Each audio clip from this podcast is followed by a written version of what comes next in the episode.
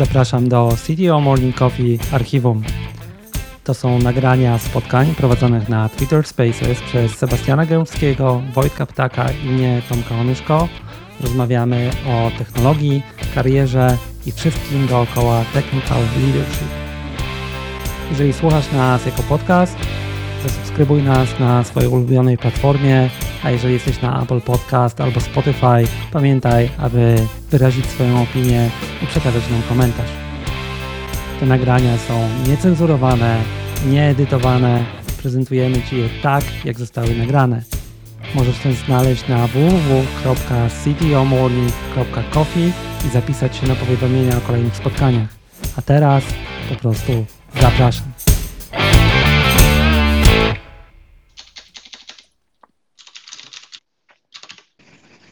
Dzień dobry tym, którzy wstępnie wcześniej dołączyli. Cześć, mam nadzieję, że już mnie słychać. Teraz już tak. A skoro wybiła 8.30, to witamy Was serdecznie. To już 17 raz, kiedy się spotykamy. Ja dzisiaj, słuchajcie, z prawdziwej kawiarni, także udało mi się. A, a ja dzisiaj e, w temacie, e, w temacie odcinka siedzę właśnie przy biurku, na którym miałem swojego pierwszego peceta, więc wiecie, retro. Nostalgicznie, cześć wszystkim. A ja tradycyjnie z domu udało się już wrócić z tropikalnych klimatów w bardziej normalne temperatury, więc mogę już spokojnie rozmawiać. Dobrze, to jedziemy. E, ogłoszenia parafialne, ja tylko ogarnę szybko. E, działam jak zwykle, czyli jeżeli chcecie się dołączyć, a liczę, że chcecie, to e, dajecie łapkę w górę i e, e, my Was e, dołączamy. Takie ogłoszenie całkiem parafialne z boku. Udało się w końcu odpalić e, archiwum w formie podcastu. Już są aż dwa odcinki, więc jeżeli macie ochotę na Spotify czy gdziekolwiek, możecie znaleźć CTO Morning Coffee jako podcast. Sebastian Wojtek, coś do dodania? Tak, to ja bardzo chętnie przypomnę o zasadach, którymi, na które się umówiliśmy, że e, zapraszamy wszystkich do dyskusji, bo e, całą ideą tych spotkań jest to, żeby wymieniać się doświadczeniem i wiedzą, chociaż ten odcinek pewnie będzie troszeczkę inny, e, lekko nostalgiczny, e, z przemrożeniem oka i mam nadzieję bardzo wesoły. E, Wielka prośba o wzajemny szacunek. E, e, Opowiadamy o sytuacjach, o faktach, o tym, co się wydarzyło, ale staramy się omijać e, jak tylko możemy nazwy firm e, i e, osób, tak żeby nikogo nie skrzywdzić, ani nie prowadzić ukrytej kryptoreklamy i lokowania produktów.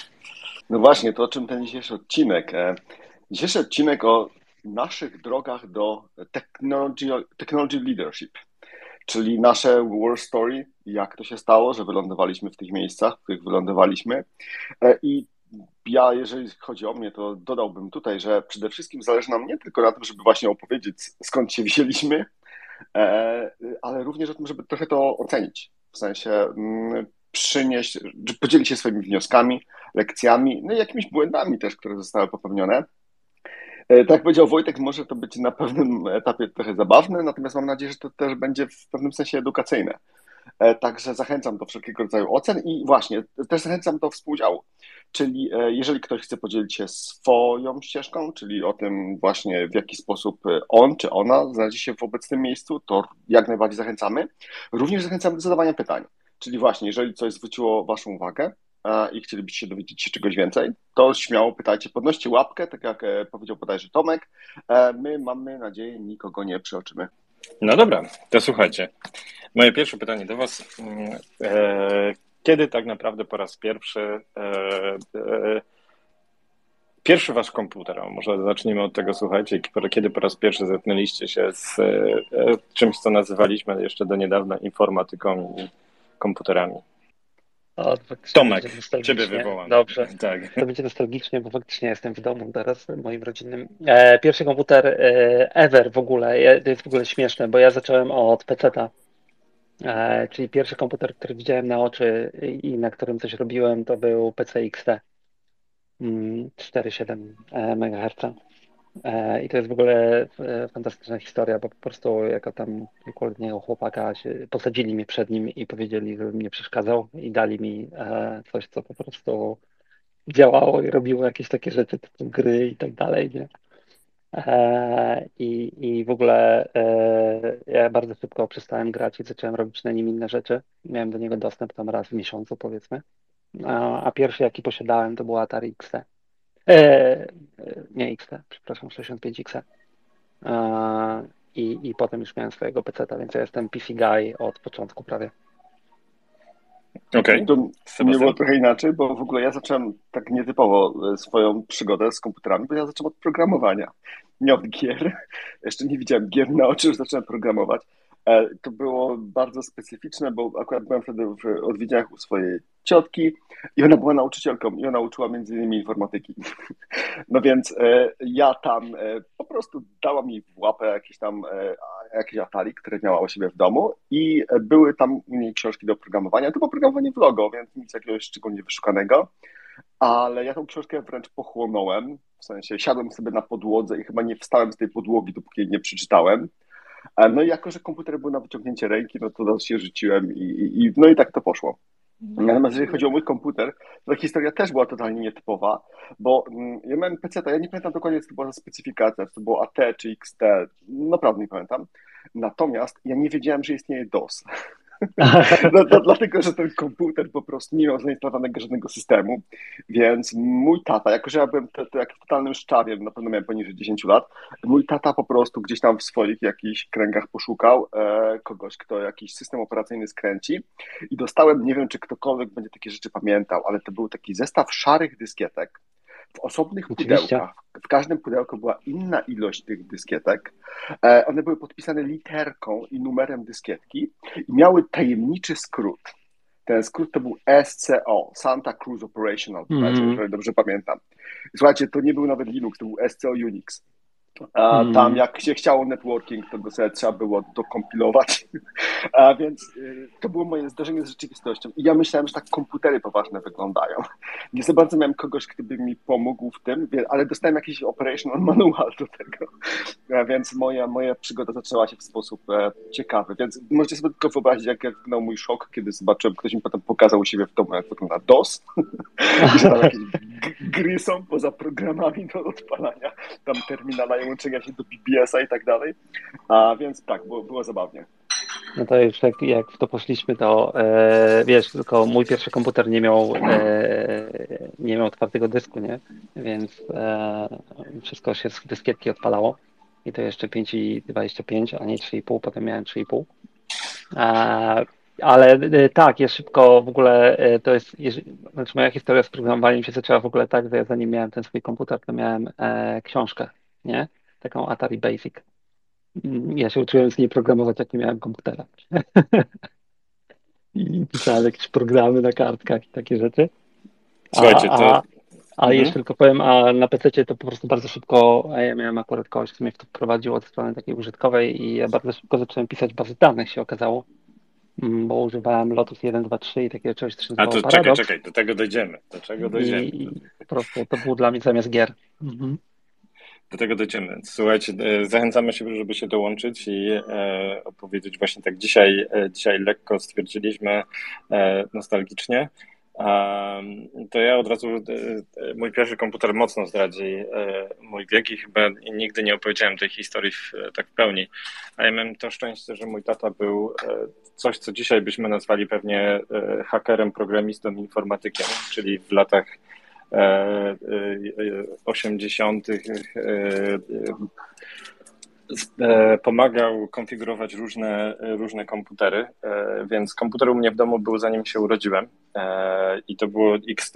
Ja pamiętam jeszcze tę płytę główną, słuchajcie, gdzie kości RAM wkładało się po, pojedynczo bezpośrednio do płyty, także to takie były ogromne płyty, gdzie się, e, no tak kilkadziesiąt kości chyba z tego co pamiętam dobrze w, e, w, w, wpuszczało tą płytę. Mój pierwszy własny komputer natomiast to był e, ZX Spectrum, więc ja jestem, jak to kiedyś kolega powiedział, gumowcem.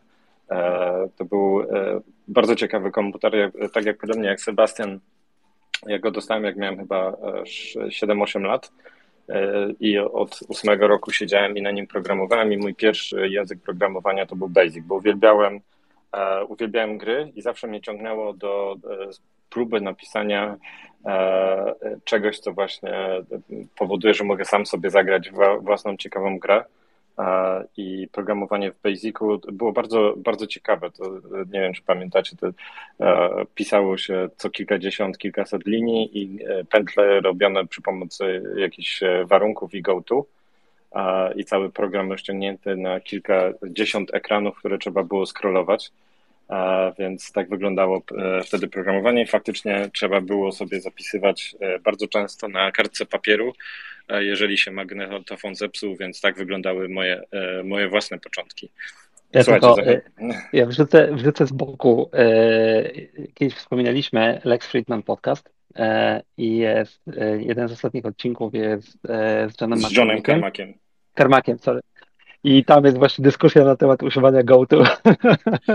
Tak, ja właśnie e, nostalgicznie. Ale polecam w ogóle słuchałem. rewelacyjny odcinek. Tak, to jest 4,5 godziny. John Carmack, czyli na pewno znacie, osoba stojąca, jeden z najlepszych programistów w historii, osoba stojąca za między innymi e, Doomem i Quake'iem. E, niesamowity, niesamowity umysł, teraz świetny inwestor. I osoba bardzo, bardzo ciekawa.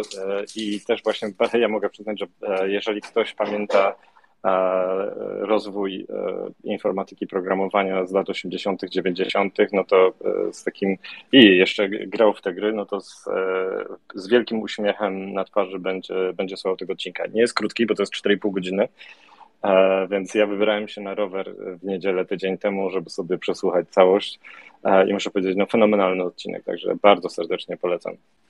E, słuchajcie, zachęcamy, dołączcie się, podzielcie się, bo na pewno e, fajne doświadczenie, czyli pytanie, pytanie pierwsze, jaki, e, jaki właśnie sprzęt pierwszy używaliście? Moje drugie pytanie do Was w międzyczasie, jak będziecie się dołączać, to jest OK, Wasz pierwszy program, który napisaliście. Może być to co, cokolwiek, więc czy pamiętacie w ogóle, co to było? Sebastian, teraz ty opowiedz. Totalnie nie pamiętam, bo to jest tak, że po prostu rzucałem się, pisałem, zmieniałem 100 tysięcy razy jakąś koncepcję a, i, i, też pisałem w wielu różnych językach, bo tam tym logo się bawiłem przez chwilę, potem rzeczywiście też był Basic na Commodore, e, potem był Assembler na Commodore, co chyba było też jakieś w pewnym stopniu unikalne, a, więc to, to szybko przelatywało. Z rzeczy, które pamiętam dobrze, jeżeli chodzi o takie pierwsze programy, które, które będę pamiętał na zawsze, E, to może one nie do końca były pierwsze, bo to było po pewnym czasie, natomiast e, pamiętam, kiedy pierwszy raz napisałem cieniowanie Fonga i byłem tak tym zajarany, jakbym się wspiął na Mount Everest. A bo to było jeszcze jakaś niska dosyć rozdzielczość, oczywiście tam nie było mowy o jakiejś akceleracji i tak dalej. Napisałem to w assemblerze. A, więc naprawdę nie było to trywialne.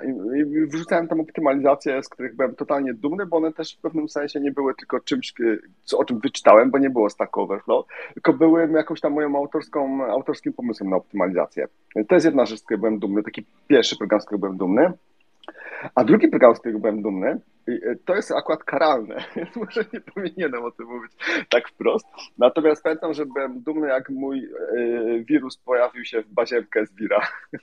Bo miałem też taką fazę, że pisałem wirusy e, i z tym się wiąże masa różnych zabawnych historii, bo chyba więcej tymi wirusami zrobił szkody sobie niż, niż komukolwiek innemu.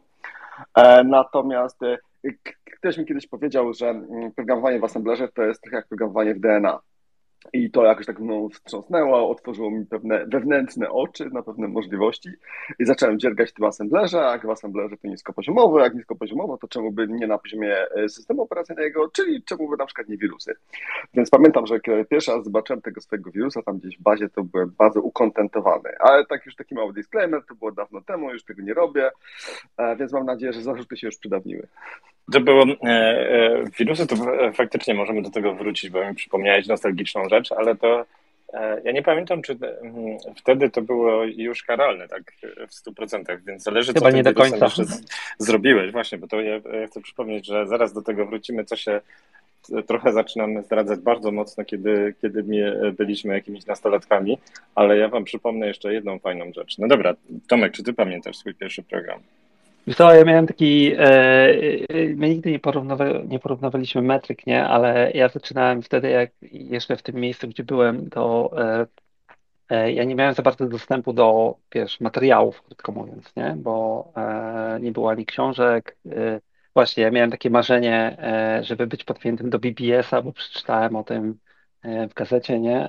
Tylko nie miałem linii telefonicznej, nie? Więc wiesz, trochę było ciężko. Więc ja się uczyłem z tego, co miałem, ograniczonych rzeczy jakieś, więc na pewno jakieś gry pisałem, nie pamiętam dokładnie co. Znaczy pierwszy w ogóle, tak pierwszy, że program, nie? Taki program, program duży, to ja przepisałem, przyznaję się, nie? E, czyli żeby tej zagrać, to musiałem ten kod maszynowy przepisać z gazety i nagrać go na taśmę w Atari, nie? E, że, e, Bajtek. To nie był bajtek, to było coś, a może to był bajtek, nie wiem, ale generalnie miałem kod maszynowy, który przepisałem i potem jak się uruchomił, to go zapisałem na taśmę, żeby móc w to grać, tak? Ale faktycznie dla mnie takie programowanie użytkowe to się zaczęło od baz danych i tam taki język był, zapomniałem jak to się nazywało w Paradoksie, którym się po prostu tworzyło program działający na bazie danych, tak? A takie pierwsze, pierwsze swoje to były jakieś gry, które próbowałem napisać, bo wyczytałem, jak się robi sprite'y na Atari i napisałem jakieś proste animacje, takie chyba e, typu coś tam chodzi po ekranie i tak dalej, i tak dalej, nie? E, I byłem z tego strasznie dumny, to fakt. Z, z zabawnych rzeczy takich odnośnie, tylko to akurat nie był napisany program, ale to jest też coś, coś też, co pokazuje, w jakim wieku wtedy byłem. A to z taki, jedną z największych rzeczy, z których byłem dumny, to było to, że udało mi się zdesamplować jakąś grę. I to była gra o tym, jak Vasco da Gama płynął do Indii. A, i, i, z kolegą siedzieliśmy po prostu i, i oczywiście to pokazywało stan naszej dojrzałości. Zmienialiśmy tą grę tak, żeby tam wszystkie teksty, które były, były wulgarne albo żeby utrudniały grę graczowi. E, natomiast byliśmy z tego cholernie dumni, również dlatego, że to była taka pierwsza szansa, żeby zobaczyć, jak wygląda komercyjny program od środka. Czyli jak rzeczywiście coś takiego większego jest napisane, jak to jest ustrukturyzowane, jak to się w ogóle robi. Więc to też coś takiego, co takie wspomnienie, które chyba ze mną zostanie. No faktycznie, to, to, do tego wrócimy. Zresztą to też pamiętasz, Tomek, jak słuchałeś podcastu E, z Johnem Carmackiem to też było o hakowaniu gier e, swoich własnych. Nie, no każdy tego próbował chyba, nie? Jak tak. się dowiedział, że można tam zmienić bity i coś się stanie, nie? No to ustalmy, że każdy coś tam takiego zrobił, nie? Żeby Dokładnie. te gry, e, ten, tylko to, to akurat dla mnie było później, bo to już było wtedy, jak miałem dostęp do sieci, nie? Czyli już bardziej jak skończyłem liceum czy coś takiego i, i miałem magiczną dyskietkę, która uruchamiała internet na uczelni, nie? Dobra, to ja mogę powiedzieć e, ze swojej strony. E, ja podobnie jak Tomek, e, czyli to były gazety i książki i przepisywanie programów i później zmienianie, wiecie, zmienianie parametrów, dodawanie jakichś dodatkowych komend pętli, żeby zrozumieć, co się dzieje. Chyba, o ile dobrze pamiętam, to pierwszym moim programem, który, no tak jak mówisz, to się przepisywało to, e, to były biorytmy. Taka bardzo ciekawa rzecz, nie wiem czy pamiętacie, ale e, przy tych komputerach, gdzie niełatwo nie było zapisać ten program, e, bo nie wiem, kaseta się, kaseta się psuła, czy czasami magnetofon nie stykał, bardzo często programowało się na kartce. I tutaj tak, e, jeżeli chodzi o to, to mogę powiedzieć, że to jest bardzo ciekawe, bo kiedyś o tym ze znajomym rozmawiałem, że faktycznie ten program rozpisywał się na kartce i e, bardzo często miało się takie zeszyty, gdzie faktycznie te programy były spisane linijka po, linijce e, i dopisywało się jakieś swoje notatki. Ja ogromnie żałuję, że nie, gdzieś moje własne takie notatki zniknęły. Słuchajcie, no to, to, to, była, to było bardzo ciekawe i to powodowało, że człowiek faktycznie myślał linijka po linijce o tym, o tym, o tym kodzie. Słuchajcie, jeszcze raz ogromnie zapraszamy. Dołączcie się do nas, podzielcie się e, jakimiś swoimi własnymi pierwszymi, e, pierwszymi komputerami czy pierwszymi e, pracami e, i programami. Dobra, słuchajcie, no to e, pierwsze pieniądze, jakie zarobiliście na, e, na pracy z komputerem, jakkolwiek. Kuba do nas dołączył, to może damy mu głos, zanim przejdziemy do tego. Cześć Kuba. Cześć. Ja chciałem dopowiedzieć do tego ZX Spectrum, że to nie był Basic, tylko to był Sinclair Basic i on się troszeczkę różnił, bo się pojawiła ta informacja i to też były moje przygody pierwsze. Y, ZX Spectrum chyba 2 Plus się nazywał ten komputer. E, a pierwszym. A to ja na oryginalnym jeszcze. A, 48K. A pierwszy mój kontakt z komputerem to jest coś, co nie wiem, czy ktokolwiek będzie znał. Nazywa się Timex Computer 2048 sprzedawany przez ja... składnicę harcerską. Widziałem go na zdjęciu. To nie było moje, nie było, nie było go gdzie dostać. Domu, ale to było w pewnym miejscu. Miałem do tego dostęp przez chwilę i tam działało coś, co się nazywało TOS, Timex Operating System. I o ile się nie mylę, Kuba, to to był komputer, e, który był e, pol, taką polską kopią. To był klon ZX e, Spectrum. Tak naprawdę tak. z ZX Spectrum, Tak. dokładnie. I to- Bo to bebechy były te same, obudowa ciut inna. Takie malutkie, szare klawisze, o ile dobrze pamiętam. I, no i to było bardzo popularne wtedy, w tamtych czasach. Kosztowało to dużo pieniędzy, bo to chyba kosztowało tam 5-6 pensji krajowych średnich, czy coś takiego, jak ktoś chciał to kupić i się tego generalnie nie dało kupić. Jeśli chodzi o pierwsze programy, no to tak jak już powiedzieliście, pierwsze moje przygody z programowaniem to było pismo Python i przepisywanie 4-5 stron e, do, do, do komputera, żeby wygenerować Ponga albo jakąś inną grę tego typu. E, Pierwsze przygody takie rzeczywiste, no to już trochę później to był e, Turbo Pascal 5.5 e, na, na komputerze PC z Intelem. E, A pierwsze przygody takie wcześniej jeszcze, kiedy już zaczynałem coś sam grzebać e, po, po bajtku, to nie wiem, czy ktoś też kojarzy, ale były takie gry, które się nazywały MUD albo SUD, Multi-User Dungeon, Single Oczywiście, User Dungeon. Tak, i się pisało zjedz żółwia albo idź przód i tak dalej. Także trzeba było się dzwonić czasami na serwer, jak się z innymi chciało pograć. Także Ja robiłem klona i utrzymywałem DSIRA. Także, taka, E. później, później był taki klon, się nazywał Lak chyba, ale to już dużo później był. tak, tak, tak. tak. Takie nostalgiczne wspominki. I teraz wyszło, jacy wszyscy jesteśmy starzy. No dobra, Nie, to wiesz, to, to, gdzieś tam sformowało, nie? Bo to od tego, się zaczynało, nie? Na przykład tak jak u mnie, że ja zacząłem najpierw biznesowo używać komputerów niż grać, bo nie miałem gier, bo miałem PC, nie? Ale Dojdziemy, dojdziemy, ja myślę, że do tego dojdziemy pewną dyskusją, ale e, zwrócę Waszą uwagę, że bardzo wiele osób e, w tamtych czasach e, robiło coś, co teraz byśmy nazwali e, aktywnością w ramach hackerspace'u co najmniej, e, jeżeli nawet nie hakowania, e, w, bo tak naprawdę trzeba było wyciągnąć coś dziwnego e, z, z systemów e, komputerów czy interfejsów, których używaliśmy, co nie było do końca e, e, zaprojektowane. Więc e, to jest taka ciekawostka. Dobra, Kuba, słuchaj. E, Jak e, pierwsze, pierwsze pieniądze, które zarobiłeś dzięki e, umiejętności posługiwania się komputerem? program bazodanowy napisany w późniejszej wersji Turbo Pascala, która się nazywa Delphi, e, wspomagający e, działanie placówki medycznej. Był taki program, się nazywał Start. Nie wiem, czy ktoś zna, jak ktoś pracował z placówkami medycznymi w Polsce, to może kojarzy. Ten program był wolny, był trudny, był ciężki i gdzieś po znajomości ktoś gdzieś coś słyszał, ktoś gdzieś coś dopowiedział, doszło to do mnie. Napisałem taki okienkowy na Windowsa 9.8 chyba wtedy program, który, e, który znacznie przyspieszył i zoptymalizował pracę tej jednostki. A wcześniej to takie jakieś przygody w postaci pisania, nie wiem, w PHP, e, to już nie, jeszcze nie zarobkowo, ale miałem książkę, dostałem może zarobkowo, e, nowej strony szkoły. To były te etapy, kiedy strony pisały się, pisało się w HTML-u, było dużo migających kolorowych guzików i gifów, a ja tu poszedłem trochę po bancie i zrobiłem coś, co się nazywało, co dzisiaj można by nazwać CMS-em. Wtedy to jeszcze takie początki były różnych narzędzi. No faktycznie, ty, e, w jakim języku?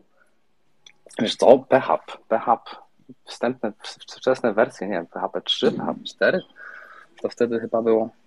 A to nie jestem No. pewny co do wersji, żebym, żebym nie skłamał, ale to tak te okolice chyba.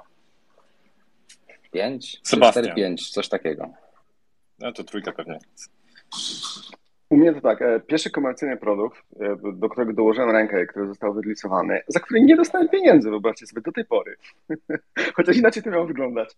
A to był jakiś system, e, kawałek systemu oczywiście do, uwaga, to jest ciekawe, przeglądania wyników badań na telefonie komórkowym ze szpitala kardiologicznego w, w Krakowie. E, I Teraz zaczekaj, czasy- włączę się, włączę się z amerykańską stawką. Pozwij ich. E, I, i, i, i znaczy ja tam byłem podwykonawcą, podwykonawcy i tak dalej, i tak dalej. To dosyć skomplikowane. Natomiast to, co jest ciekawa jest technologia, albo była technologia. Dlatego, że to były czasy, kiedy jeszcze nie było smartfonów. E, ten, technologia renderingu na tym telefonie to był tak zwany WML, już pewnie nikt tego nie pamięta, co to był ten WML. I ten WML był, był generowany serwerowo za pomocą jakiegoś JSP, z tego co pamiętam. To jeszcze były czasy EGB 2.0 albo nawet wcześniej. A, także no to, to taka fajna historia. A, natomiast takie rzeczywiście pieniądze no, zarobiłem w momencie, kiedy poszedłem do pierwszej pracy, to było na studiach na trzecim roku. E, pracowałem wtedy w startupie, chociaż jeszcze się nie nazywało to startupami. Mm, to była nieduża firma, która miała swój własny system online'owy do coach transport, czyli do sprzedawania biletów autokarowych. E, nie wiem, czy pamiętacie, ale tak około roku 2000 to były te czasy jeszcze przed tanimi liniami lotniczymi i wtedy Polacy masowo jeździli na Saksy, na zachód Europy, autokarami właśnie. I ten system pod względem technologicznym był naprawdę zaawansowany, bo był właśnie w pełni online'owy, utrzymywał dosłownie setki sesji, tam pod tysiąc sesji równolegle. Był napisany zupełnie from scratch. Mm, ja byłem tam backendowcem e, i, i, i e, pisałem w C++. I to rzeczywiście było, było naprawdę fajne. To było takie doświadczenie, które, które mnie w Rzymie że, też ukształtowało. Między innymi dlatego, że trafiłem na kogoś, kto był moim mentorem, e, co było super sprawą. E, I e, taka, powiedziałem na wstępie, że fajnie jakbyśmy tutaj dodawali, dodawali swoich własnych wniosków, to taki jeden wniosek, który tutaj dorzucę, jest właśnie taki, że jeżeli ktoś myśli o, o nawet niekoniecznie myśli, ale gdzieś tam ten technology leadership jest dla kogoś ważny, na pewnym etapie, to chyba największym gwarantem sukcesu otwarcia takiej ścieżki technology leadership to jest po prostu dołączenie do organizacji, która rośnie. Czy do organizacji, w której jest jakiś sukces, która, która po prostu skaluje się organicznie. Bo w tym momencie ta organizacja ma wewnętrzne zapotrzebowanie właśnie na liderów. Ludzie muszą rosnąć, bo skoro organizacja rośnie, to ludzie muszą rosnąć razem z nią. A więc to taki ma, mój mały pierwszy wniosek, którym chciałem się podzielić. Ja mogę powiedzieć, że e, e, pomimo tego, że programowałem, nie zarobiłem pierwszych pieniędzy programowaniem. Ja byłem e, tą osobą, słuchajcie, w okolicy, która e, fascynowała się komputerami i po szerokiej rodzinie i wszystkich znajomych e, i sąsiadach i tak dalej E, chodziło mi, utrzymywałem sprzęt, czyli instalowałem systemy, wiecie, wymieniałem kabelki, e, wymieniałem dyski twarde, upgrade'owałem procesory i tak dalej, i tak dalej. Więc e, pewnie niektórzy pamiętają takie, e, taki, taką, taki moment. I teraz jeszcze Wam przypomnę jedną taką e, fajną, nostalgiczną rzecz. Nie wiem, czy pamiętacie, to były czasy giełd komputerowych e, i chodziło się na giełdy i e, zbierało się bardzo duże ilości takich ulotek do sklepów komputerowych. Ja chodziłem, e, ja mogę skończyć, e, przyznać się, że skończyłem taką krakowską szkołę, która się nazywa Technikum Łączności. To była taka dosyć, można by powiedzieć, elitarna wtedy szkoła, gdzie znajomi w liceum uczyli się standardowych przedmiotów, a wiecie, a my nie wiem, tam od drugiej klasy jedziemy, e, warstwy sieć, e, protokołu sieciowego, e, jak, jak dobierać światłowód do szerokości pasma i tak dalej, i tak dalej. Więc pełna klasa takich fanatyków. Ja pamiętam, że nie pamiętam skąd to się w ogóle wzięło, ale takim standardem to było zbieranie tych ulotek z giełd komputerowych zakładanie sobie pewnego budżetu i kto w tym budżecie złoży lepszy sprzęt i dlaczego. E, my na, e, my na dziesiątą stronę znaleźli, e, pamiętaliśmy dokładnie, jakie, jakie są, jakie taktowanie, jakie poziomy cache'u, w jakim procesorze, jaki procesor, jaka płyta. Wszystko człowiek pamiętał praktycznie na wyrywki w tamtych czasach. Nie wiem, czy mieliście podobnie. Tomek, Sebastian, Kuba. No tak, ja nawet tam, wiesz, e, mieliśmy taki pomysł na biznes, żeby to składać potem i tak dalej, nie? Ale to już było, mówię, później na studiach. Ja y, pierwsze pieniądze, jakie zarobiłem, takie, że ktoś mi zapłacił, to y, na bazach danych, nie? Czyli zrobiłem obsługę jakiejś y, instytucji, teraz byśmy nazwali to NGO. trochę, trochę, trochę w E, Accessie trochę tam nakodowałem do tego e, i, i to działało, żeby rejestrować ludzi, obsługiwać i tak dalej. A, ale to było zanim zacząłem pracować. E, a tutaj się zgodzę trochę z tym, co Sebastian powiedział, bo ja bardzo gdzieś mi tam dołączyłem do jakiejś organizacji na którymś w jakichś późnych 90 latach. I jedna z tych organizacji to był taki provider internetu we Wrocławiu, który nazywał się Getin, który potem został dotcomem polskim. No i tam już się zaczęło programowanie takie większe, bo tam tworzyliśmy portal mm, no i, i, i tam się na, tak naprawdę zaczęło rozwijanie, bo po prostu to było szybko e, faktycznie rozwijane, szybko pisane. E, kilka miesięcy stworzyliśmy całość, weszliśmy na giełdę i w ogóle zwariowana historia tworzenia portalu internetowego dla przedsiębiorców i tak dalej, nie? Ale pierwsze pieniądze takie, które zarobiłem faktycznie, że ktoś mi zapłacił, to była obsługa jakiejś jednostki typu NGO, którą zrobiłem, e, jakiś mixed e, access i takie rzeczy. E, Kuba wspomniał Delphi, e, byłem na takiej rozmowie, pamiętam, w Żywcu się okazało, e, czyli producent, e, producent piwa i tego typu rzeczy i oni mieli taki problem, pamiętam, to mi przypomniało, e, optymalizacyjny, że e, program w Delphi im powoli działał, nie? I e, się okazało, że oni tam jednym zapytaniem ładowali całą bazę danych do formatki w Delphi i ją obrabiali client-side, nie? Więc to było takie... Szybko to rozwiązałem, się okazało.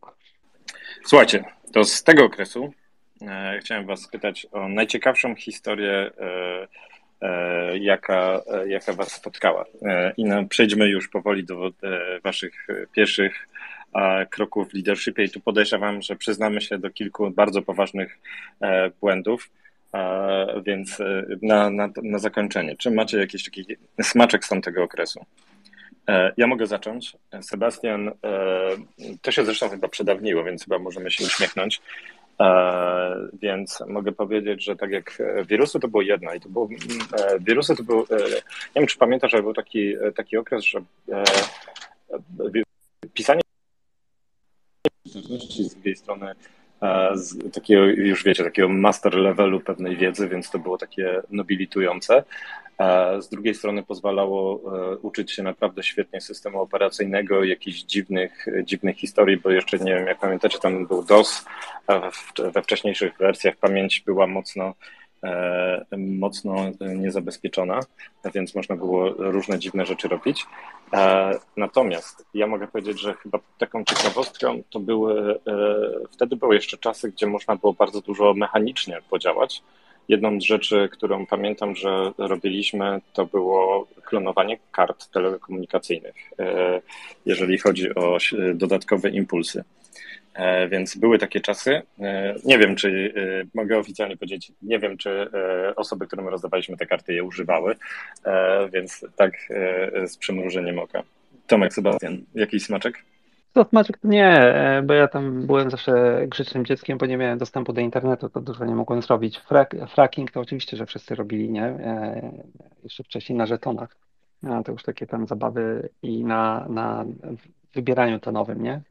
Bo to się dało, nawet bez kart jeszcze potem te karty weszły. Oczywiście.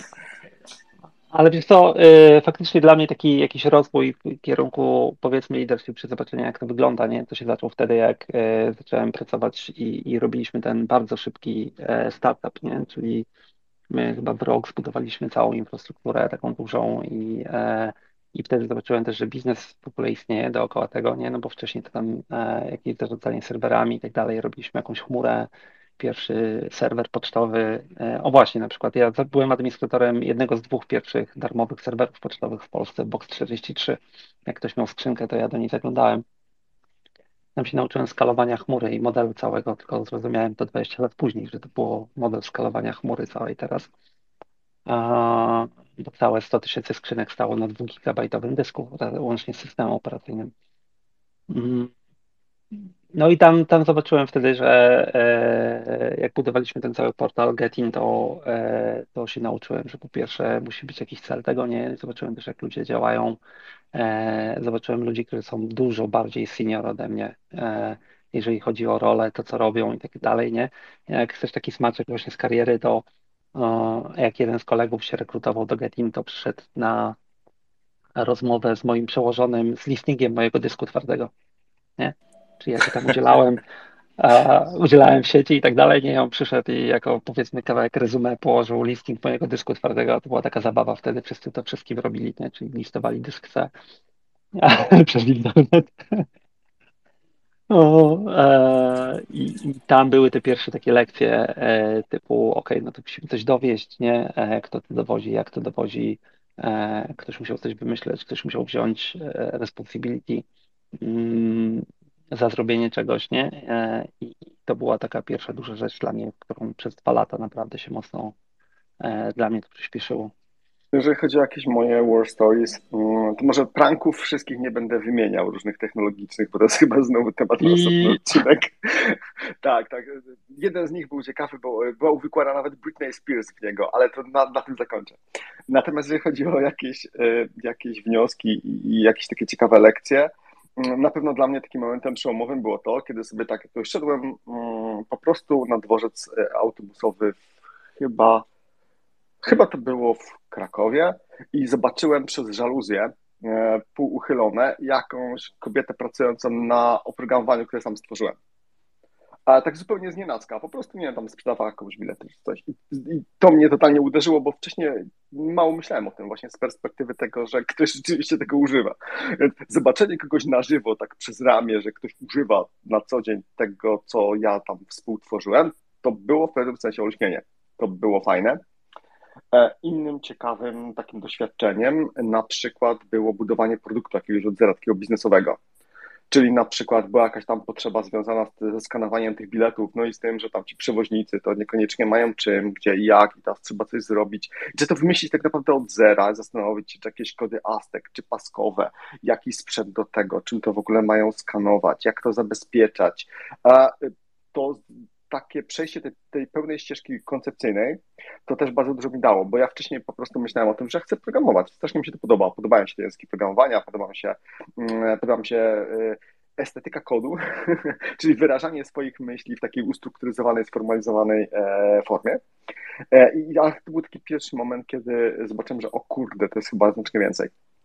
E, I jeszcze taka jedna taka, taka mała epifania, którą miałem, była właśnie związana z tym, tak powiedziałem, że, że najlepszym e, przejściem do technologii leadership jest po prostu bycie w firmie, która rośnie. No i ja w tej firmie, w której pracowałem wtedy, w tym startupie, tak naprawdę zostałem team liderem formalnie, jeszcze zanim skończyłem studia. A team liderem tam jakiegoś niedużego zespołu, tam nie wiem, 3-4 osoby, ale dla ludzi, którzy już te studia skończyli. A, I to się stało zupełnie naturalnie. Ja w sumie się chyba nawet jakoś tego specjalnie nie domagałem, to była jakaś mała firma, po prostu to było potrzebne firmie, żeby firma mogła się skalować. A więc w jakiś taki płynny sposób znowu zaczęły mi się otwierać pewne przegródki, że ta odpowiedzialność się trochę znowu zmienia. A, i, teraz to, czego ja, to co ja odbierałem od innych, od tych swoich mentorów, to teraz jest takie oczekiwanie, że ja będę w stanie coś podobnego dać innym, tym, których na przykład tam wdrażam, wciągam na pokład i, i, i ogólnie do firmy. I to też było takie coś, do czego nikt mnie nie przygotował, nikt mnie nie wcisnął w ręce jakiegoś, nie wiem, e, tutoriala, szkolenia, czegokolwiek. To jest po prostu coś, czego się musiałem nauczyć organicznie by doing a, i, i to też uważam, że było bardzo, bardzo fajne. Kuba. Tak, no to, yy, to ja tylko wejdę na chwilę dokładnie, nie? że wiesz, że yy, jak robiliśmy, bo wcześniej no to były takie zagadnienia czysto inżynieryjne, nie? Tworzyliśmy jakąś chmurę, yy, na której można było odpalać to, co teraz nazywamy web appy samodzielnie i tak dalej, ale potem jak weszliśmy w, w ten, dla mnie to był to początek lat 2000, nie? Skalowanie tego tej rzeczy, no to ja zobaczyłem, jak, jak to się przekłada na biznes i jakie są inne wyzwania też inżynieryjne, nie? I ktoś wtedy zaczyna lead robić i tam miałem dwóch takich ludzi, e, to wymienię ich z nazwiska, Krzysiek Różański, który pewnie dalej jest w HP w tej chwili, e, który po prostu pokazał, jak się myśli o skali, nie? Bo e, Krzysiek potrafił już wtedy robić rzeczy w skali. Skala, ustalmy, to oznaczało wtedy jakieś 120-150 tysięcy ludzi, nie? I Bronek Kozicki, który nie wiem, czy nas słucha dzisiaj, ale czasami nas słucha i e, Bronek pokazał, jak wygląda inżyniering oprogramowania, tak? I, I to było dla mnie po prostu wow, że to już nie jest takie tam freefall pisanie kodu, nie? Tylko, że to, to, jest inżynieria, nie? To się planuje, myśli się o tym, rozwiązuje się problemy, nie? I, I myśli się też o skali, nie? Jak to będzie działało, na przykład, jak będziemy mieli 100 tysięcy ludzi naraz na serwerach. Kuba.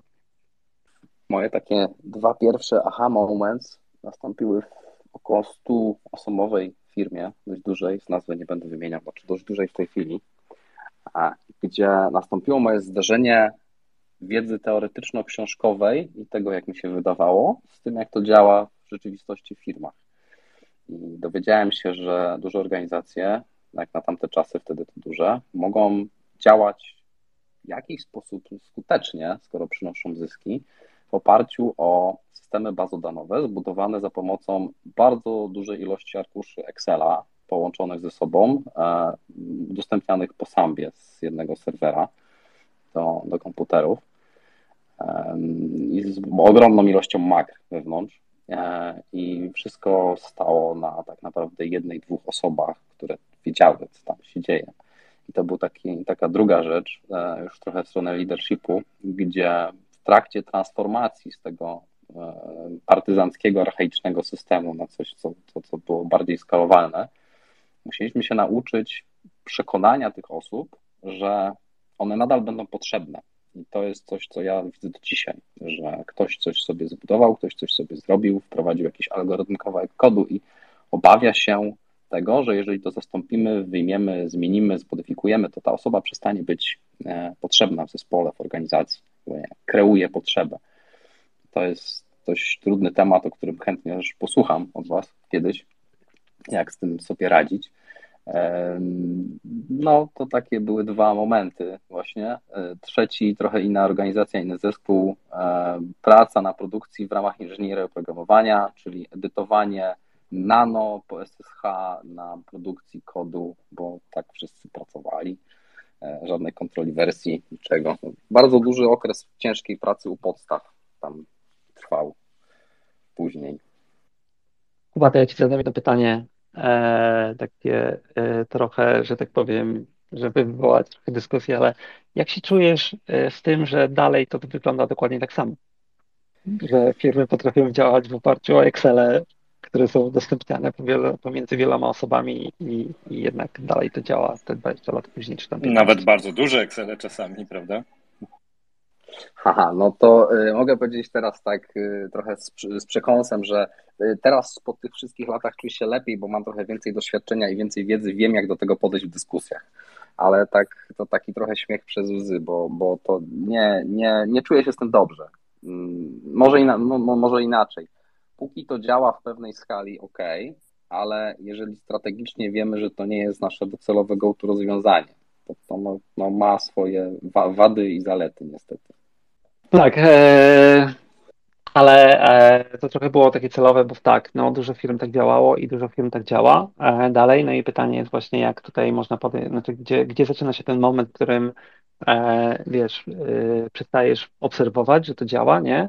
E, albo obserwujesz ludzi, którzy mówią, ok, to może byśmy to zmienili, nie? E, I zaczynasz też myśleć, ok, to może ja mam jakiś wpływ na to i zaczynam to kształtować. Znaczy właśnie na wszystko jest space, to jest generalnie jakiś tam mechanizm samoregulujący się. Takie shadow IT i wykorzystywanie narzędzi typu Excel, które są bardzo potężne, ale nie tylko Excel, takie narzędzie jest masa, jakieś tam kody, Notion i inne tego typu rzeczy. Na to jest miejsce, bo nigdy IT nie przeskaluje się do takiej, w żadnej organizacji do takiej skali, żeby e, być w stanie obsłużyć wszystkie requesty wszystkich pracowników. To jest nierealne. Oni e, zdelegowanie w ten sposób części e, pracy właśnie na samych pracowników jest jak najbardziej zdrowe. No, tylko ważny jest ten balans. Że w pewnym momencie to przestaje działać, albo przestaje być bezpieczne, albo przestaje być efektywne i teraz trzeba mieć wystarczający stopień świadomości w organizacji, żeby tym zarządzić. I to jest czasami dosyć trudne. To słuchajcie, to jeszcze ja mogę, moje pierwsze e, zetknięcie się z takimi prawdziwymi problemami leadershipowymi ja przez pierwszą część swojej kariery y, byłem takim twardym programistą i chciałem programować i najlepiej, wiecie, nie zawracajcie mi głowy, więc przeszedłem przez ten okres, muszę powiedzieć. I jednej z pierwszych takich dużych komercyjnych moich prac właśnie doszło do sytuacji, gdzie kolega, który to była już firma międzynarodowa, gdzie kolega się zwolnił, no i automatycznie mnie poproszono o przyjęcie zespołu. I tutaj oficjalnie też mogę powiedzieć, że popełniłem wtedy bardzo dużo błędów e, liderskich. Jak patrzę na to, to chyba najlepiej byłoby, można było mnie opisać jako e, e, jest takie określenie brilliant asshole i to było na tyle dawno, że cały czas posypuję sobie głowę popiołem. Niemożliwe, Wojtek, przecież ty jesteś miłym człowiekiem. Ale to, e, wiesz, jest taki okres, kiedy wydaje ci się, że zjadłeś wszystkie rozumy w programowaniu. E, I e, to był okres, kiedy wszystkim, wszystkim chciałem udowodnić, że można lepiej, więcej, doskonale i wszędzie musiałem pokazać, wiesz, że można to jeszcze fajniej, lepiej zrobić. Więc myślę, że byłem strasznie złym liderem, to mogę a powiedzieć. A wejdę ci, ale, ale pytanie, a co spowodowało, że miałeś self, taką samą, samorefleksję, że no właśnie, tak się zachowuje i ten ktoś do ciebie przyszedł, czy nie wiem, wy, wywróciłeś się, czy zespół I, i tu jest tak, strajk zrobił? I tutaj słuchajcie, życzę każdemu, e, każdemu, kto będzie lub był w, takiej, w takim miejscu, e, tego samego, co mnie spotkało bo e, szef oddziału w Polsce przyszedł do mnie i powiedział, dał mi e, wprost feedback. Mnie zatkało oczywiście, no bo wiecie, przecież ja jestem super, dowożę, e, tam się jeszcze otarło Webby Awards bardzo mocno, więc super projekty, a tutaj ktoś mi mówi, że ja robię beznadziejną robotę. Dostałem taki feedback bardzo sote i ten człowiek przyszedł do mnie i powiedział, słuchaj, Zrób, zrób z tym feedbackiem, co chcesz. Jak, jeżeli y, będziesz gotowy, ja cię mogę mentorować. E, I e, to było na takiej zasadzie, teraz patrzę, że wiecie, zobaczymy, co, co ten gość z tym zrobi. No i na całe szczęście dla siebie przetrafiłem ten feedback, e, chociaż nie było łatwo i weszliśmy w taką relację, która trwała przynajmniej kilka miesięcy, gdzie mogę powiedzieć, że ogromnie, no to był moment w mojej karierze, gdzie o 180 stopni wiele rzeczy w, mo w mojej głowie się odwróciło i od tego momentu całkiem mhm. inaczej zacząłem myśleć o tym, po co, e, czym jest engineering i czym jest engineering leadership. U mnie ten ciąg przyczynowo-skutkowy wyglądał troszeczkę inaczej. Może się podzielę krótko. E, po pierwsze, mm, w pewnym momencie miałem taki, nie pamiętam dokładnie, który to był rok. E, w każdym razie już wtedy nie pracowałem w startupie, to byłem w dużej firmie konsultingowej, technologicznej, dosyć znany brand, nieważne. W każdym razie mm, e, kiedyś wydarzyła się noc, kiedy zabrakło mi nocy. O, nie wiem, czy tak wszyscy czują, o co chodzi. Po prostu... A ty taką miał. Tak, stwierdziłem, że będę siedział do oporu, aż coś tam zrobię i zabrakło mi nocy. W sensie nagle był świt, nagle był nowy dzień, a ja jeszcze tego nie skończyłem. E, I to nie dlatego, że jakiś lewy albo mi coś tam nie szło, po prostu e, no, źle oceniłem, ile tam trzeba nad tym popracować. E, I jaki był mój wniosek z tej całej sytuacji? No mój wniosek był taki, że jeżeli chcę osiągać takie tutaj w cudzysłowie większe sukcesy, czyli mieć większą moc sprawczą, to muszę się nie upscalować, tylko outscalować, osobiście jako osoba. Czyli po prostu muszę mieć, muszę inwestować w zespół. Muszę pracować bardziej zespołowo. No więc tak zrobiłem. Natomiast e, Wojtek, który użył takiego fajnego określenia, Brilliant Asshole, e, mój styl chyba był dosyć podobny. To, to znaczy ja po prostu byłem totalnie apodyktyczny. Chciałem przeskalować dokładnie siebie i swój sposób myślenia. A więc my way albo highway. E, design to jest mój design. Ja mówię, jak to ma wyglądać, ja mówię, jak to ma być strukturyzowane. Ja mam ten skill, każdy ma jakieś tam swoje skille, umiejętności. Moim skillem jest to, że jestem całkiem niezły w wyrażaniu myśli i w dokumentowaniu i pisaniu tak żeby to było czytelne. E, oczywiście być może to jest tylko moja perspektywa, ale wydaje mi się, że parę faktów to dowiodło w przyszłości. No więc e, ja nie miałem nigdy problemu, żeby w ekspresowym tempie tam generować tony jakiejś tam właśnie dokumentacji, e, planów, e, wytycznych itd., itd., itd. Natomiast gdzieś tam na pewnym etapie nie byłem w 100% e, in charge, jeżeli chodzi o to, jak zespół jest zbudowany, bo ja pracowałem z klientem. Czyli nie miałem wpływu na przykład, kto jest zatrudniany, kto do tego zespołu dołącza i tak dalej. Czyli mój, mój taki leverage na tych członków zespołu był dosyć ograniczony. I to był ten moment, kiedy ja się nauczyłem, że e, twój zespół niekoniecznie jest po prostu przedłużeniem twojej woli. To są też ludzie, i teraz e, trzeba się z tym liczyć, dlatego że ci ludzie no, mogą działać chociażby na zasadzie pasyw-agresyw i, i e, jeżeli nie kupią twojej wizji, to nie będą jej realizować pełni efektywnie. W pewnym sensie mogą nawet ją trochę sabotować i e, nie dając im troszeczkę autonomii, żeby mogli też coś wnieść od siebie ze swojej strony, nie mamy żadnej gwarancji, że samo przedsięwzięcie się uda. I to było dla mnie też duża lekcja. Przy czym, żeby nie było tak słodko, może teraz powiem właśnie coś kontrowersyjnego, ale uważam, że ten model apodyktyczny e, to jest też bardzo dobry model. To jest bardzo dobry model na trochę inne okazje, trochę do innych firm. Dlaczego? Bo kolejna lekcja, której się nauczyłem, jeżeli chodzi o leadership, jest taka, że jeżeli chodzi o budowanie zespołu i budowanie mm, takiego successful lidera, to znowu najważniejszym faktorem jest po prostu sukces. Sukces przyciąga sukces. Jeżeli jesteś skuteczny, skuteczna, jeżeli masz dobrą historię dowożenia, to po prostu ludzie się będą na tyle kleić. Nie tylko dlatego, żeby po prostu trochę liznąć tego sukcesu i, i tam gdzieś tam e, też się móc tym pod, pod tym podpisać. Nie, dlatego, że chcą pracować z ludźmi, którzy osiągają sukces, chcą pracować z ludźmi, którzy umieją w te klocki. To jest bardzo ważne. E, I teraz e, ja znowu teraz przechodząc jeszcze do kolejnego, już ostatniego, sorry, znowu się rozgadałem, takiego wniosku, nauczyłem się też, że e, firmę i ludzi ocenia się nie po tym, jak gadają, nie po tym, co obiecują, nie po tym, jakie piękne bajki opowiadają, ale po, po takim skillu, który, zbiorczym skillu, który ja gdzieś tam czasami sobie nazywam ability to execute, czyli po prostu umiejętność wykonania. E, I teraz e, to jest generalnie tak, że bardzo wiele firm, które ja widziałem, bo z różnymi firmami współpracowałem na różnych zasadach, ma bardzo niski ten skill, ability to execute. I bardzo często ten niski skill wynika właśnie z tego, że w firmach tych jest, e, tu użyję trochę mocnego stwierdzenia, trochę za mało skurwysyństwa. Czyli trochę za mało takiego strong leadership, my way or highway, z takiej mocnego parcia do przodu.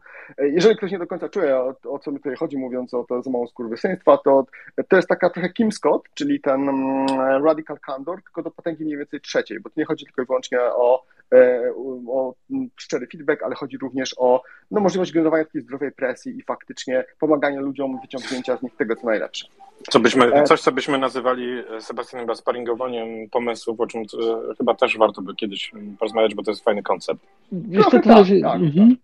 Zależy Sebastian kiedy, nie? Ale ja się zgadzam. E, to znaczy, ja, ja zaraz do tego wrócę, e, bo ja miałem podobnie, nie? To znaczy, e, podobnie, że ktoś przyszedł i dał mi feedback, nie? Tylko ja akurat miałem tak, że ja pracowałem bardziej jako konsultant zawsze, albo od któregoś momentu, no to bardziej był taki, że ktoś mnie wziął na bok i powiedział, słuchaj, e, tutaj jesteś gwiazdą i tak dalej, wszystko robisz super, nie? Ale jak nie poprawisz tego, tego i tego, e, to po prostu idąc dalej, będzie ci się coraz trudniej pracowało z ludźmi, nie? I jak chcesz, to ja ci powiem, jak masz to poprawić, e, ale po prostu to są te rzeczy, które musisz poprawić, żeby idąc dalej w życie, karierę i tak dalej, no to żeby ludzie chcieli z tobą pracować, nie? Nawet nie było to, że ja tam byłem jakiś e, niemiły czy coś, tylko bardziej po prostu, wiesz, robiłem swoje i nie interesowało mi kilka rzeczy dookoła. E, jak na przykład ktoś robił coś wolniej, nie? E, no to ja jechałem dalej swoje, zamiast go tam pociągnąć może ze sobą.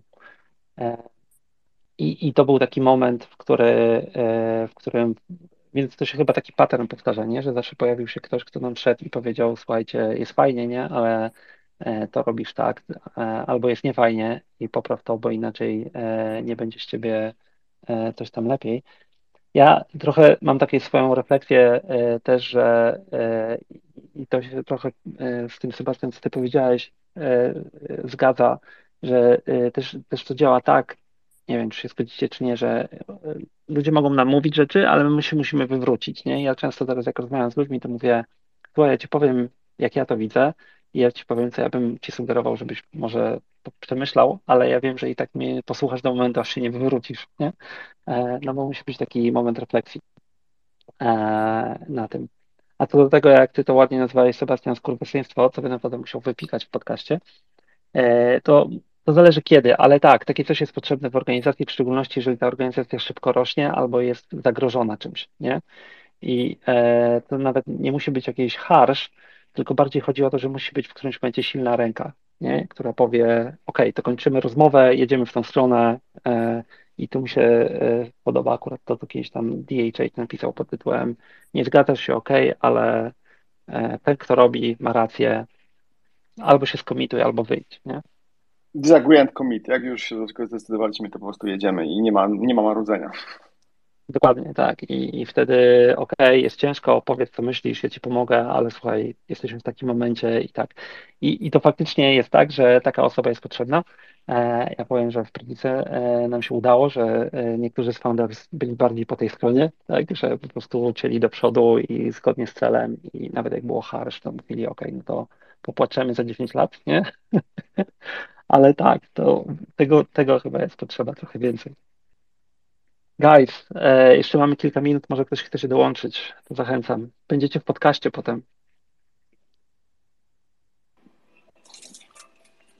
A w międzyczasie ja, Was zapytam jeszcze jedno takie wrzucę pytanie, przygotowane na jakiejś tam e, liście. Słuchajcie, e, taki jeden, e, jakbyście mieli popatrzeć, jak nie patrzymy, wyjątkowo nie patrzymy na ostatnie 5 lat, tylko właśnie te wcześniejsze lata e, kariery, jakiś wasz taki um, duży turning point, na czym polegał, e, szczególnie właśnie jeżeli chodzi o engineering leadership. Kuba, Sebastian, może od was zacznę. Turning point. Hmm, ciekawe. Znaczy, za każdym razem. Coś, nie, coś, co cię wiesz, mhm. ja bym to zrozumiał tak, Sebastian, coś, co przedefiniowało, mocno przedefiniowało, było powodem do mocnego przedefiniowania e, reguł wartości, którymi się właśnie posługujesz dzisiaj jako lider. To ja bym to może trochę inaczej ujął ze swojej strony. Mm, e, kiedy ja zacząłem pracować z tymi różnymi organizacjami, to e, nauczyłem się trochę o różnicach między nimi. Czyli na przykład nauczyłem się roli social kontraktu, że w danej organizacji e, ludzie są umówieni na inne cele, mają różny poziom aspiracji i teraz, jeżeli się tego nie szanuje i traktuje się wszystkich dokładnie w ten sam sposób, to niektórzy będą pękać i no, organizacji, nie wyciągniemy z organizacji tyle, ile się da. I, I, dla mnie to było takie kluczowe, że nie ma organizacji gorszych i lepszych, e, czy pod pewnymi względami można je tam szufladkować jako gorsze i lepsze. Po prostu trzeba umieć dostosować swoje podejście do każdej z nich, żeby, żeby jakiś tam dany cel osiągnąć. Dla mnie to było w jakimś takim sensie duże oświecenie.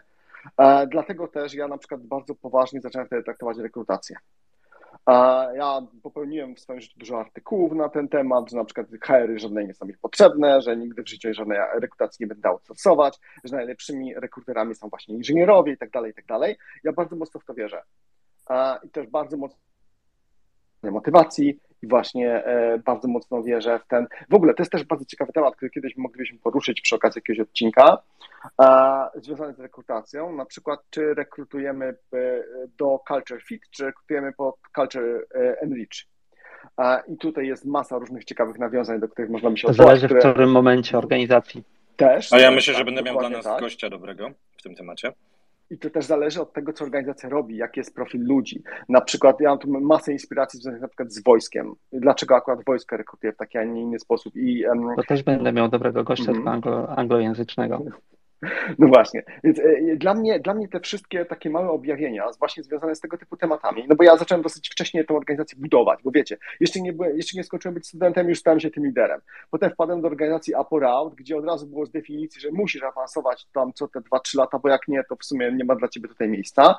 Więc zacząłem rosnąć dosyć szybko. Potem wpadłem w takie role już w firmach produktowych typowo, typowo liderskie. No i to budowanie organizacji było po prostu moją odpowiedzialnością, ale tak jak powiedziałem wcześniej, nie ma na to żadnego bryku, nie ma na to żadnej książki, tego się trzeba nauczyć w praktyce. Więc dla mnie każde takie małe oświecenie, co to jest właśnie social contract, jaka jest ważna jest rola rekrutacji, jak ważna jest w ogóle rola o, ownershipu, to jest takie w ogóle kluczowe, kluczowe słowo, ownership accountability. E, I jak w ogóle uczyć ludzi tego, albo tam próbować uczyć ludzi tego, to, to, to dla mnie każda z, takich, z tych sytuacji, e, które E, jakby input do tego to był, dział się na co dzień, właśnie w tych małych interakcjach z ludźmi, to było takie małe oświecenie. Nie, nie, nie widzę tu żadnego takiego jednego większego turning pointu. E, wydaje mi się, że to była taka ewolucja po prostu. Mhm. Kuba? Tomek? Wiesz co, e, takiego dużego turning point to może nie, e, też ja, ja, ja jakoś wiesz, po przemyśleniach to tam, bo oczywiście wiesz, są war stories, takie rzeczy, po przemyśleniach to jednak a to jednak e, to się składa ileś tam rzeczy. Oczywiście, że mam takie, takie punkty, nie? Czyli właśnie to, co mówiłem, ten pierwszy duży e, biznes, który robiliśmy, nie? Czyli ten portal, który uruchomiliśmy i tak dalej. E, I doprowadzenie tego do IPO, zobaczenie, jak wygląda duży biznes. Wtedy tak myślałem, jak się robi organizacje, jak wyglądają finanse, tego typu rzeczy, jak się pracuje 72 godziny, a potem się z tego nic nie ma i tak dalej, nie? E, drugi taki e, dla mnie akurat faktycznie, jeżeli chodzi o leadership turning point, to było e, spotkanie ludzi z zagranicą dużo. Ja to niedawno kończyłem swoją przygodę z MVP, to opisałem, ale spotkanie ludzi po prostu dużo bardziej senior, nawet jeżeli chodzi o wiek, bo różnica była taka, że wiesz, jak ja zaczynałem tą naszą swoją karierę, no to w Polsce nie było dwóch pokoleń wstecz informatyki, że tak to nazwę, nie? Nagle spotkanie ludzi, którzy, którzy robili całe życie to i zobaczenie, co oni robią i też zobaczenie tych innych ról, nie? No bo my tutaj robiliśmy rzeczy techniczne, ja pojechałem za granicę do Stanów i, i zobaczyłem, spotkałem całą masę ludzi, którzy, wiesz, robili różne rzeczy i też zobaczyłem, jakie te rzeczy są, nie? No i exposure na tych ludzi e, potem w, e, w Microsoftie w szczególności, jak pracowałem i zobaczenie właśnie, wiesz, ja tam byłem na takim kawałku programu, który nazywał się Senior Technical Leadership, no i spotkanie tych ludzi, którzy faktycznie byli leadership, nie, typu Rusinowicz, Don Box, Snower, e, jeden na jeden z nimi, e, wiesz, zobaczenie w ogóle, porozmawianie z ludźmi, którzy tą karierę zmieniali ileś razy, nie, i, i którzy powiedzieli, słuchaj, to to już nie jest twoja rola tam wiedzieć rzeczy i tak dalej. Twoja rola jest teraz taka, nie? Adam. Adrian, sorry.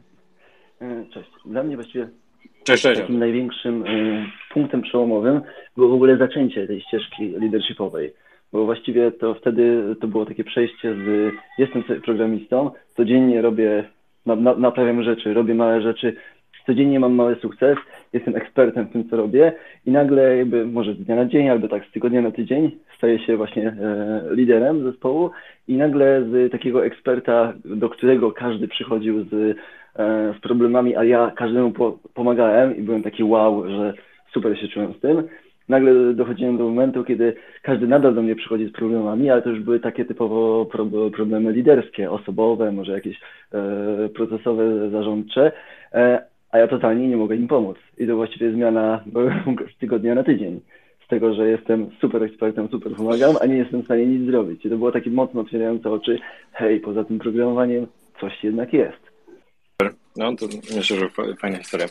Słuchajcie, e, czas płynie nieubłagalnie.